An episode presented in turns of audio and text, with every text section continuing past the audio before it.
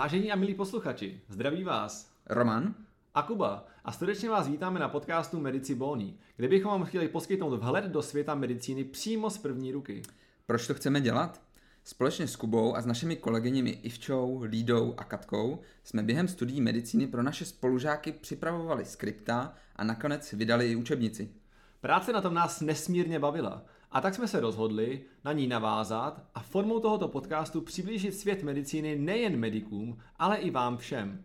Můžete se tak těšit na vyprávění z různých medicínských profesí, ze zahraničních stážích a o životech dnešních mediků i lékařů. Uslyšíte nejen zajímavé hosty, ale i fascinující vědecké poznatky. Zkrátka svět moderní medicíny přímo z první ruky. Přejeme vám příjemný poslech. Já bych řekl prostě, pojďme se hmm. o spánkové deprivaci a, a začal, no je to vykopneme prostě, jako kolik, kolik jsi dneska hodin naspal? Dneska jsem naspal... Spal jsi vůbec? Čtyři hodiny. Ty vole, jsi sloužil, ne? Cože? Byl jsi ve službě? E, ne, do, dodělával jsem rešerši, kterou jsem slíbil už dřív, ale prostě Klasika. někdy se nestíhá. Takže takový pěkný úvod k dnešnímu tématu, který teda je spánková deprivace a jak se s ní poprát a No tak spánková deprivace je samozřejmě pro zdraví velice negativní stav, ale eh, bohužel už je to tak, že zdravotníci ehm, tímhle stavem trpí poměrně často. Můžeme se jenom eh, bavit o tom, zda je to dobře nebo špatně, samozřejmě je to špatně, ale eh, pokud už si člověk vybere stát se lékařem, sestrou, bratrem nebo jakýmkoliv jiným pracovníkem ve zdravotnictví, který dělá na noční směny, nebo je prostě nějakým způsobem vytížen tak, že musí občas pracovat i přes noc, eh, tak se tomu bohužel někdy nevyhne. Samozřejmě není dobrý eh, v té spánkové deprivaci být dlouhodobě, je dobrý si eh, samozřejmě ten kvalitní spánek dopřát pravidelně. Ale musíme si říct prostě jednu věc. Zdravotnictví a práce v něm jsou svým způsobem uh, určitou službou společnosti. Mm. Je to takový poslání uh, být lékařem uh, nebo sestrou nebo fyzioterapeutem, ošetřovatelem. To znamená, tady ta oběť bohužel obnáší i to, že ten člověk se ne vždycky pořádně vyspí. Mm. není to dobrý a my se tomu jako nevyhneme. Co můžeme ale dělat je to, že můžeme zmírnit ty negativní dopady používáním například určitých kognitivních boostrů, tedy látek eh, zvyšující kognitivní výkon, tedy schopnost eh, přemýšlet, reagovat a vymýšlet nějaké eh, nové věci a dodržovat nějaké zásady správné spánkové hygieny. A tím můžeme pečovat aspoň o to málo spánku, který máme pod kontrolou, když jsme doma a nemusíme teda být třeba noční službě v nemocnici. Hmm, hmm. No. Pěkně, si to, pěkně si to uh, uved ten uh, tuhle tu problematiku. Máš pravdu, že k té práci zdravotníka a vlastně i řady dalších profesí, eh, třeba nevím, policie a, a vlastně jako eh, další, další členové integrovaného záchranného systému mm. a podobně, tak eh, se s tím potýkají, nebo i hlídači a podobně. A teď otázka, jak se s tím poprat, jak vlastně si nastavit ten režim. No, Uh, co? Ota, hlavně co, uh, myslím, že spoustu lidí vždycky jako zajímá, mm. jestli jde spánek nějak hacknout. Jestli jako... Jo, ten biohacking, uh, že jo, jo, to je takový přesně, moderní. Jestli, přesně. Ale biohacking je o tom ne uh, si spánku ubírat, ale všichni biohackři um, jsou zajedno v tom, že spánek je naprosto esenciální součást té komplexní péče o toho člověka. Hmm. A když jsme tady vlastně říkali, že zdravotníci pečou o zdraví jiných a sami sobě ubližují, tak je to takový um, trochu protimluv a je to vlastně zarážející. A jak jsem už říkal, paradox, co? je to takový paradox. Léčíme, jako. ale přitom zraníme sami tak, sebe přesně tím, tak, že... No. no a jde hmm. to teda nějak hacknout, Romane? No, eh, hacknout v tom smyslu, vlastně, že bychom se to snažili nějak eh, obejít, tak eh, to není ta správná cesta. Správná cesta je prostě využít na maximum to, co se dá a vlastně přizpůsobit si ten režim, který, eh, který nám pomůže minimalizovat ty škody nebo dopady toho, Přesně. že třeba málo spíme. Takže není cíl eh, prostě hacknout své tělo, aby se málo spal. Cíl je hacknout eh, možná sám sebe a ten přístup k tomu, když už se mi něco takového stane, tak se s tím vyrovnat a nějakým způsobem bojovat s těma No a jak jak eh, teda to můžeme jako hacknout aspoň tohle teda. To znamená, jak eh, když víme, že to je špatný, hmm. ale jak už jsme řekli několikrát, prostě to k práce lékaře patří, tak co s tím teda jako můžeme dělat, aspoň to málo? Tak jsou, tak jako máme třeba v medicíně, když se učíme, tak jsou to takový dva přístupy.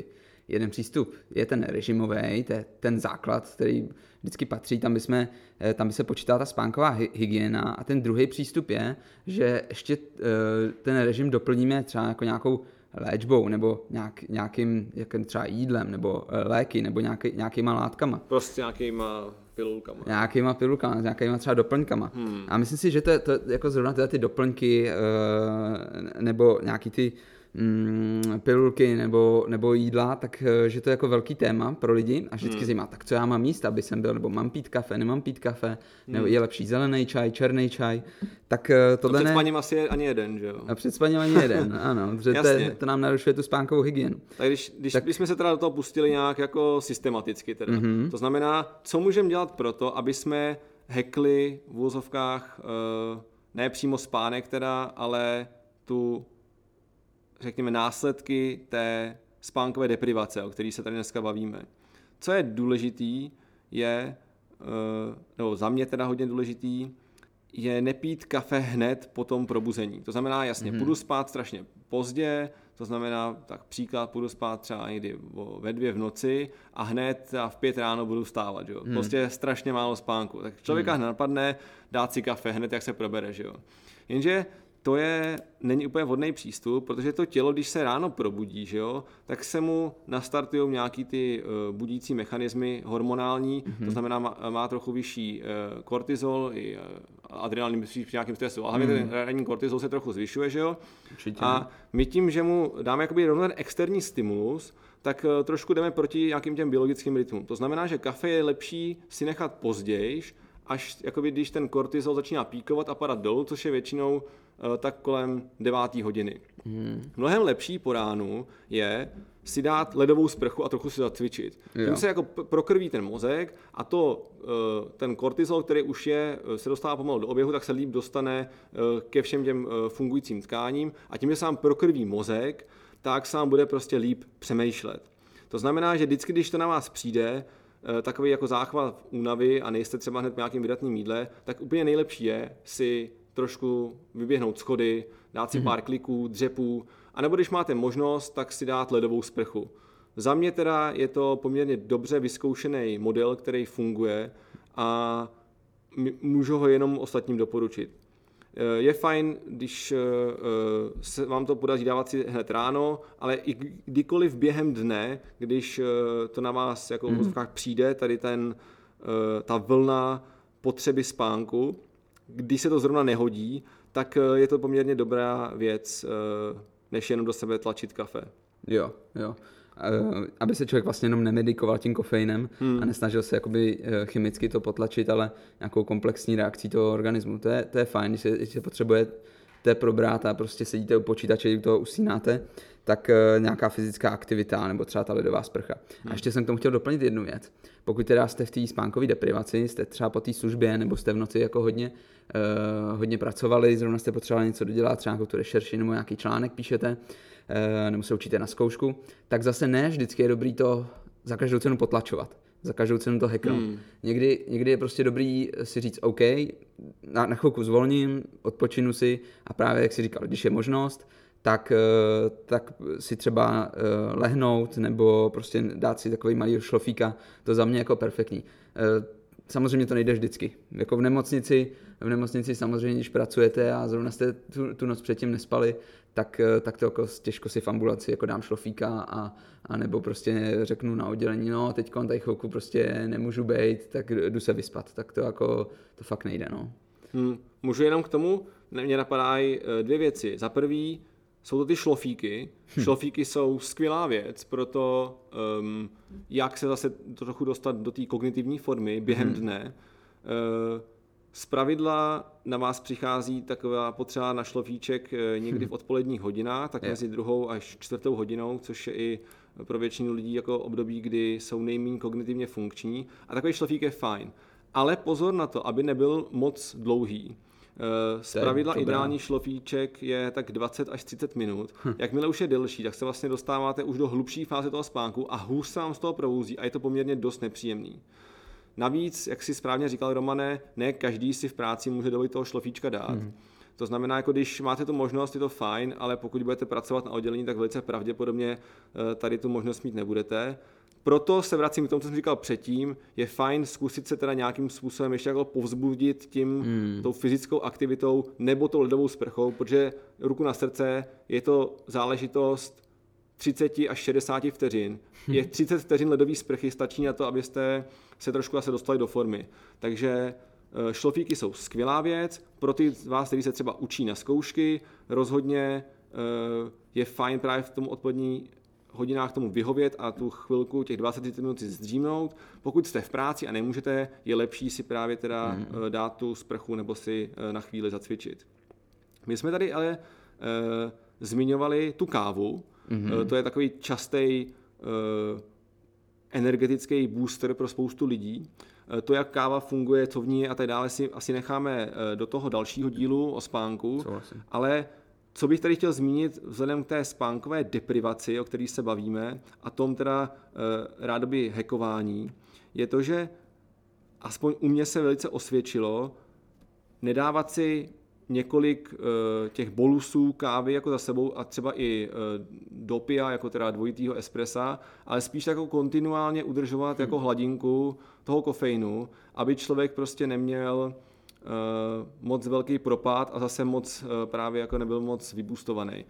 Uh, Jo, jo. jo tím... pak, pak, pak hrozí to, eh, promiň teda, pak hrozí vlastně to, že vy když to jako neudržíte, tak jako strašně spadne a se tam strašně spát. Když to, když si uděláte kvalitní filtrovanou kávu do nějakého termohrníčku a postupně si ji během jako eh, dopoledne jako popíjíte, eh, tak je to za mě poměrně osvědčená metoda toho, jak se vyvarovat toho úpadku bdělosti během dopoledne, kdy vlastně člověk řeší ty zpravidla teda ty nejvíc stresující věci tak je to uh, mnohem lepší právě tu kávu pít v takovémhle režimu. To znamená ne bolusově, ne, ne, ne ale spíš kontinuálně. Jo. Tak. Jo. Já s tím uh, souhlasím.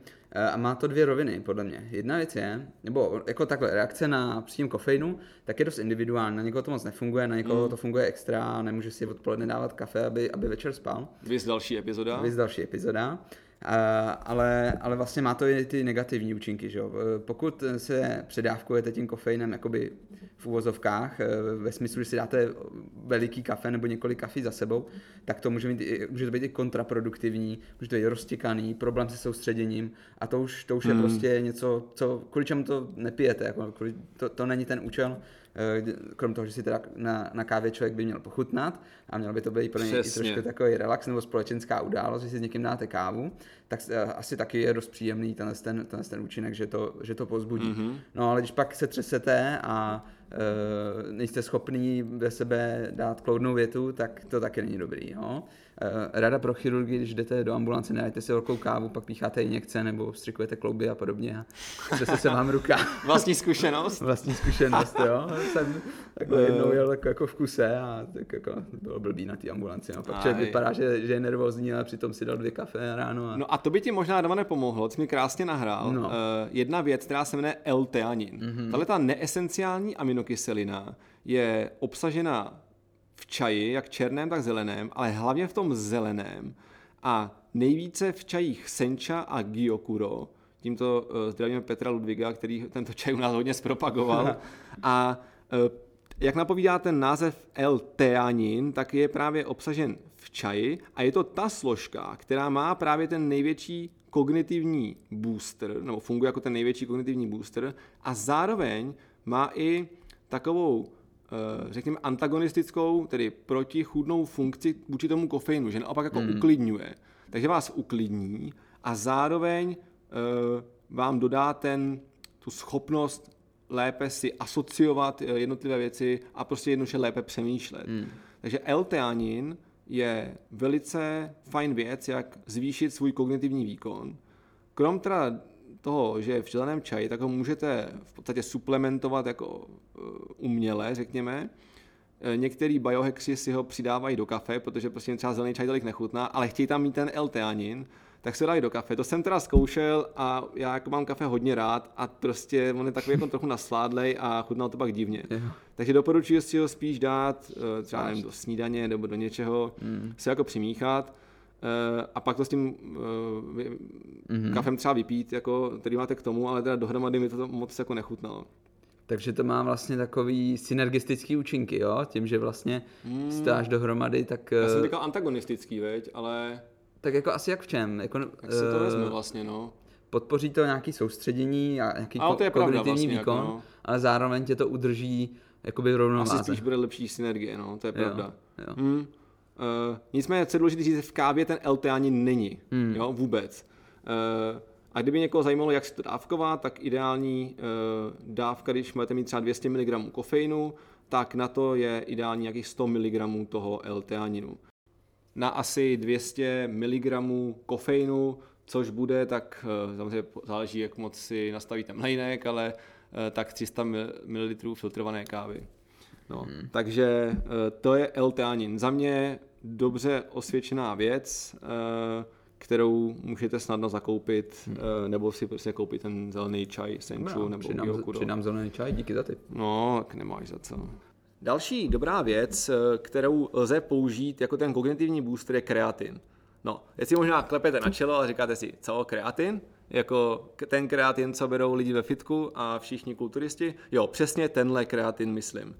Eh, Kreatin totiž, krom toho, že se používá pro nárůst svalové síly, hmoty eh, a je důležitým zdrojem energie pro pracující svaly v té úplně nejkratší fázi toho výkonu, to znamená v době trvání jenom několika vteřin, eh, kde se využívá ten tzv. kreatin fosfát, tedy taková modifikace toho kreatinu, tak je strašně důležitý právě i pro mozek, a to zejména v situacích té spánkové deprivace, kdy ten mozek prostě je úplně vyčerpaný, tak právě eh, suplementace kreatinu výrazně zvyšuje kognitivní výkon, když jste se dobře nevyspali. Takže po službě, když potřebujete ještě udělat vizity na oddělení, tak si uh, dejte uh, 3 až 5 mg kreatinu uh, a ucítíte, že to samozřejmě bude mít nějaký efekt. Nebude to možná úplně hned, protože ten kreatin má uh, nějakou nasycovací fázi, chvilku trvá, než se vám udělá nějaká stabilní hladina a potom vlastně uh, už ten efekt je dlouhodobější. To znamená, kreatin, další věc, která poměrně pomáhá jako ten kognitivní booster eh, v těch situacích spánkové deprivace. Po špatném spánku taky mohou pomoct, eh, to znamená po spánku, kdy jste se nevyspali moc dobře, nebo jste nespali moc eh, dlouho. Eh, Dle tradičních medicín, nemám na to žádnou evidenci, naprosto přiznávám, fungují poměrně dobře kakaové boby. Tak, říkali jsme si teda, co dělat, když jste se prostě dobře nevyspali. To znamená, byli jste ve službě, furt vás budili kvůli nějakým příjmům, nebo jste museli lítat na sál, nebo pracujete dlouho do noci na nějakým vědeckém projektu. Tak jsme si řekli, co tak dělat s tím, aby ten mozek trošku fungoval líp. No a teď co dělat, když máte ten spánek pod kontrolou? To znamená, stejně nemůžete spát třeba tak dlouho, jak byste chtěli, ale můžete z té méně kvantity udělat větší kvalitu. To znamená, když už jdu spát, tak kvalitně, když ta kvantita je špatná. A eh, jaké jsou ty důležité body a faktory, eh, kterými můžeme ovlivnit tu kvalitu spánku? Prvním bodem, který je důležitý mít na paměti, je teplota v místnosti. To je věc číslo jedna, která ovlivňuje kvalitu toho spánku. To znamená, rozhodně není dobrý mít e, nějakých 25 stupňů v ložnici. Ideální teplota kolem 18 až 20 stupňů. Ano, nemyslím, e, nebo myslím to smrtelně vážně, e, prostě trošku chladu při spánku je e, prostě lepší. A napadá tě nějaký háček, který by mohlo mít tohleto doporučení? Problém může být, když uh, váš partner to má jinak nastavený než vy. Jediný uh, řešení na to je uh, jednoduchý. Buď se uh, on trošku přioblíkne, nebo vy se trochu slíknete. Tečka. O ničem jiným to není a i takováhle drobnost pomáhá. Pak vás možná napadne, jasně, když potřebuji, aby, mi, aby jsem měl chlad nějak v té místnosti, tak by se nabízelo si dát ledovou sprchu před spaním. Ale ne, je to přesně opačně.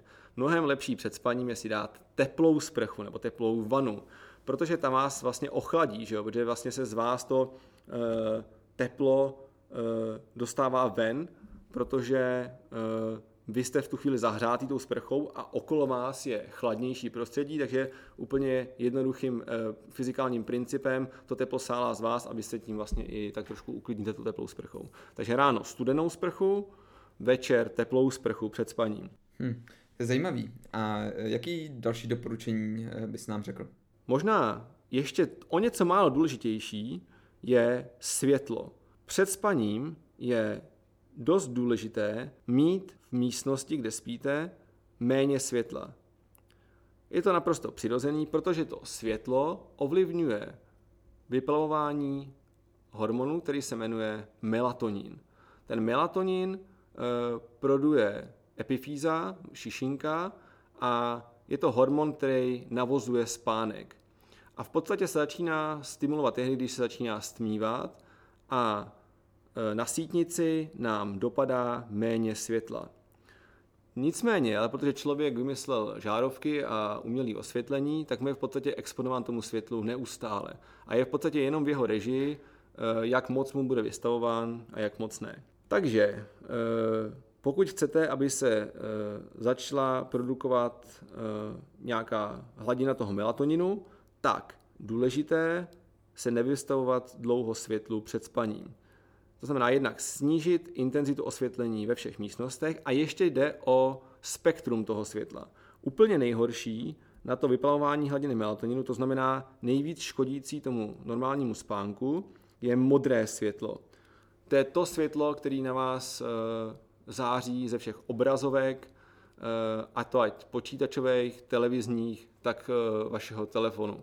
No a jakou radu by si měl eh, pro to, aby jsme s tím bojovali, protože nejde se úplně vyhnout tomu, aby jsme koukali do počítačů, do, do mobilů a samozřejmě eh, můžeme se tomu večer vyhnout, ale ne vždycky se to podaří. Eh, to se samozřejmě taky dá nějakým způsobem hacknout. Takže úplně nejjednodušší věc je si do počítače nainstalovat program Flux a tím nikomu neděláme reklamu, Dneska už teda eh, ve Windows 10 eh, to jde nastavit i ten, to teplo toho nočního osvětlení a kde se vám zapíná. Takže vy si, když se ho nastavíte úplně na to nejvíc červený spektrum, tak tím výrazně limitujete množství toho modrého světla. To sami můžete udělat na svém um, telefonu, určitě to jde uh, jak v iPhoneu, tak uh, přes Android uh, nastavit to, aby váš displej byl v noci úplně červený a tím pádem vlastně na vás nesvítí to modré světlo. Naopak, když vstáváte, tak je dobrý se tomu modrému světlu co nejvíce vystavovat, abyste potlačili vyplavování toho melatoninu a probudili se. To znamená mít tam tu intenzitu toho slunce. To znamená, když ráno se probudíte, tak ideální prostě nějaká žárov, eh, pardon, ne žárovka, ale zářivka, eh, který se budete vystavovat, pokud samozřejmě stáváte nějak brzo, že jo, což se často zdravotníkům děje a venku ještě je tma, tak je to fajn způsob toho, jak se eh, probudit a dostat do toho dne. Co hodně pomáhá, je systém chytrých žárovek, který vám umožní příjemnější vstávání. Když si vlastně nastavíte na těch chytrých žárovkách, aby se v konkrétní čas začaly rozsvěcet, a to i s nějakým gradientem, který se postupně, kdy se postupně zvýšuje intenzita, mnohem lépe se vám vstává, protože to je skoro jako byste stávali se slunečním rozbřeskem. Oblíbeným produktem eh, tomhle spektru jsou žárovky od Philipsu, ale je jich celá řada. Já používám IMAX Neo, taky prostě poměrně dobře funguje a dá se to hezky jako nastavit. A některé žárovky, eh, například který vymyslel Hinek Medřický, tak ty mají tu možnost se nastavit právě v noci na to červené světlo a v ráno potom třeba na tu eh, intenzitu toho slunce. Takže to prostě jakoby tu žárovku přepínáte eh, tu intenzitu a nebo si eh, nastavujete, kde se vám budou pouštět, se dělají ty chytré žárovky. Takže v žárovkách se dá udělat hodně s tím, abyste ovlivnili tu spánkovou hygienu. Tak to byla druhá věc, teda to bylo světlo. A třetí velká věc, která má vliv na uh, kvalitu vašeho spánku a souvisí s tou spánkovou hygienou, je jídlo. Teď si možná říkáte, že vám řeknu nějaký, uh, nějakou potravinu nebo suplement, které vám zlepší spánek. Ale to vás možná zklamu, ono úplně nejde ani tak o to, co jíst, ale spíš kolik toho sníte. Samozřejmě, není dobrý, asi jako tuší všichni, není dobrý se prostě předspávat před spaním. A to hned z několika důvodů, ale jedním z nich právě je i ten spánek.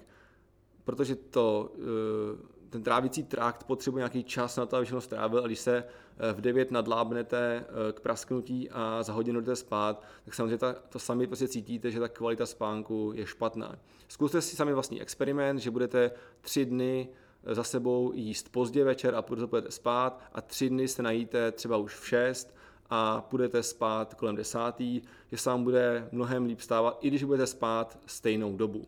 Takže je dobrý nejíst moc před spaním, ale zase není dobrý jít spát úplně hladovej, protože uh, to může být dost nepříjemný a může vám to bránit usnout. Já jsem jeden čas, když jsem si byl tohle moc dobře vědomý, že nesmím moc jako jíst před spaním, že jo, tak eh, jsem se i po tréninku skoro pořádně nenajet kvůli tomu a to je samozřejmě úplně ten opačný efekt, tak je to taky jako nedoporučuju. Pak nemůžete usnout z toho, jak vám škrundá v břiše. No a teď, když už nemůžete spát, tak to je teď čtvrtý bod té spánkové hygieny. Když nemůžete usnout, nemá cenu se víc než nějakých 20 minut převalovat v posteli. Jakmile se dostanete za nějakou takovouhle hranici, tak prostě vstaňte, ať běžte něco dělat, že si číst knížku, prostě Eh, vypadněte z té ložnice, protože najednou to tělo už nebere tu ložnici jako místo, kde by mělo spát, ale jako kdy um, jako něco děláte, tak jako nepříjemné místo a vám se jako nechce usnout. To znamená, běžte si číst, běžte se třeba projít, cokoliv uh, jiného, pak se vraťte a uvidíte, že se vám bude spát líp. Další věc je uh, ohledně té místnosti, jakož toho svatého místa pro spánek není vůbec dobrý dělat něco jiného v posteli než spánek a sex samozřejmě, e, protože přesně jak už jsem říkal předtím, to musí být jasně asociováno s tím, že na tomhle místě provozujete ty zmíněné činnosti. no, co k tomu dodat? Myslím, že si to řekl eh, skvěle, že se vším souhlasím. Člověk je prostě tvor, který je založený na rituálech, nějakých zvicích. No a každý ten rituál má své místo. No takže tady jsme probrali tu spánkovou hygienu, nějaký ty zvyky, uh, typy, co a uh, jak dělat, uh, jak je vhodný si přizpůsobit ten režim. No a co nás čeká dál, Kubo? No dneska si budeme povídat o vlivu té spánkové deprivace na mentální výkon. Jako spánková deprivace, jak už jsme řekli mnohokrát, je věc, která zdravotníky potkává hodně, prostě protože dělají na noční směny a už jsme o tom mluvili, je to prostě uh, bohužel fakt. Eh, je to nepříjemná věc, jak subjektivně, tak objektivně, protože to ta spánková deprivace výrazně ovlivňuje mentální výkon. A spánkovou deprivací myslíme e, subjektivně vnímaný pocit nedostatku spánku, který je objektivně dán tím, že jste spali méně než e, vámi ideální dobu spánku, což je strašně individuální. Někdo mu stačí spát 6 hodin, někdo potřebuje 8. Ale obecně prostě spát méně než 5 hodin dlouhodobě je skutečně zdravý škodlivý. Eh, co všechno to dělá? Má to negativní vliv nejenom na mozek a zvyšujete se tím riziko všech neurodegenerativních onemocnění, jako je třeba Alzheimerova choroba.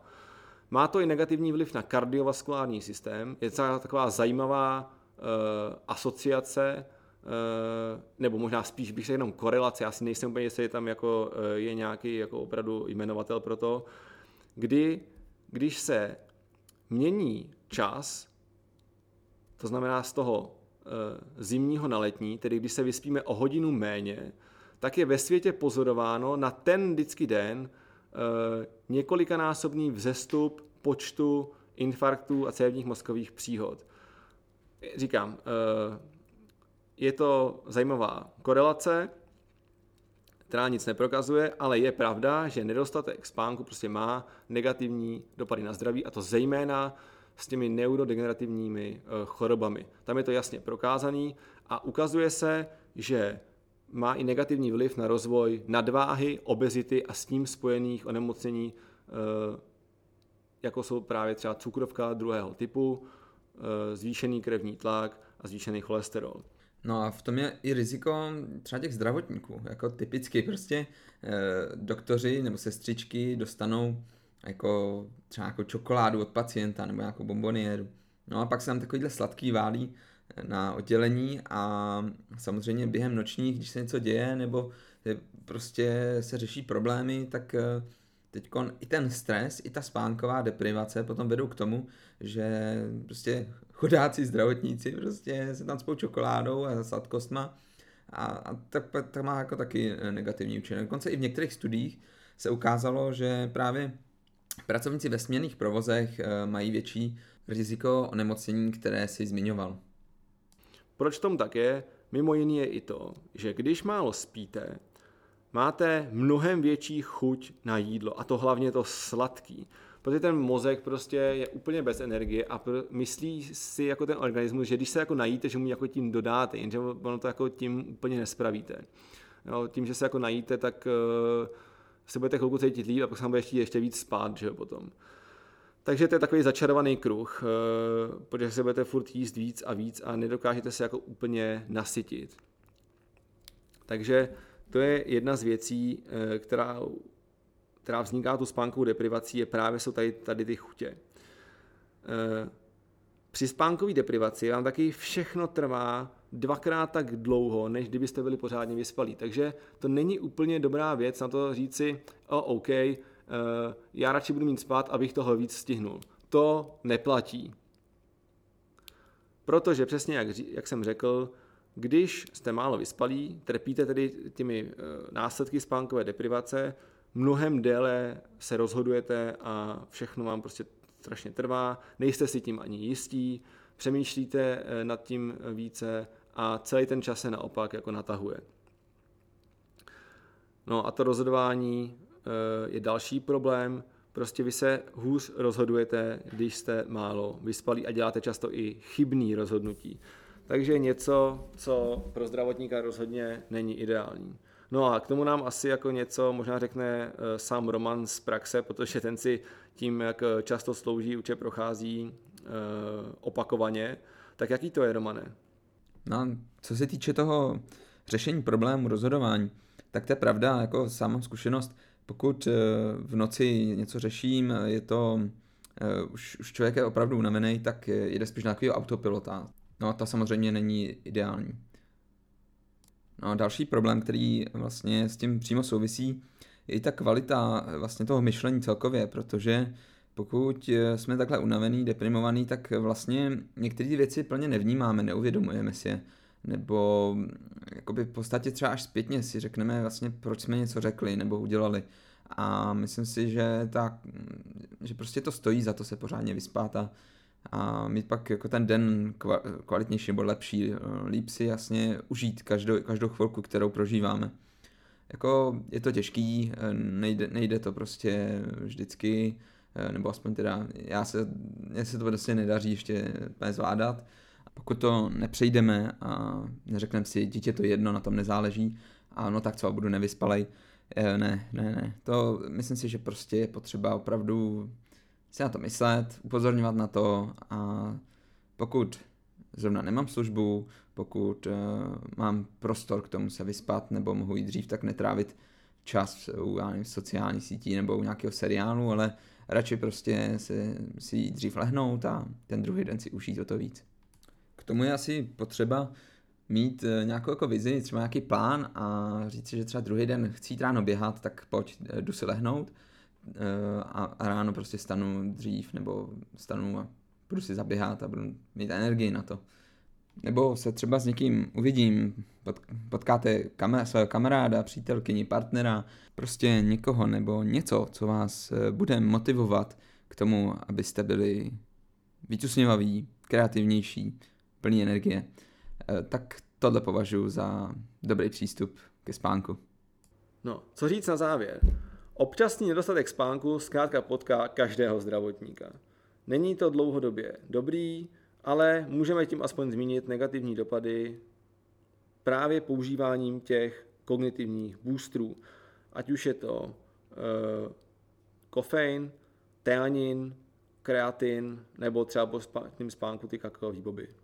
Když už pak máte ten spánek pod kontrolou, je dobrý dbát na zásady té správné spánkové hygieny. To znamená kontrolovat ten spánek, který můžete, a ten, který nemůžete, tak aspoň zmírnit ty negativní dopady toho, když jste se nevyspali pořádně.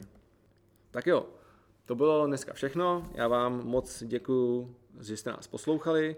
Kdyby vás tomu cokoliv ještě napadlo, zajímalo, tak nám napište na našem Instagramu nebo do e-mailu a my se na to určitě budeme těšit a budeme se těšit i na další epizodu.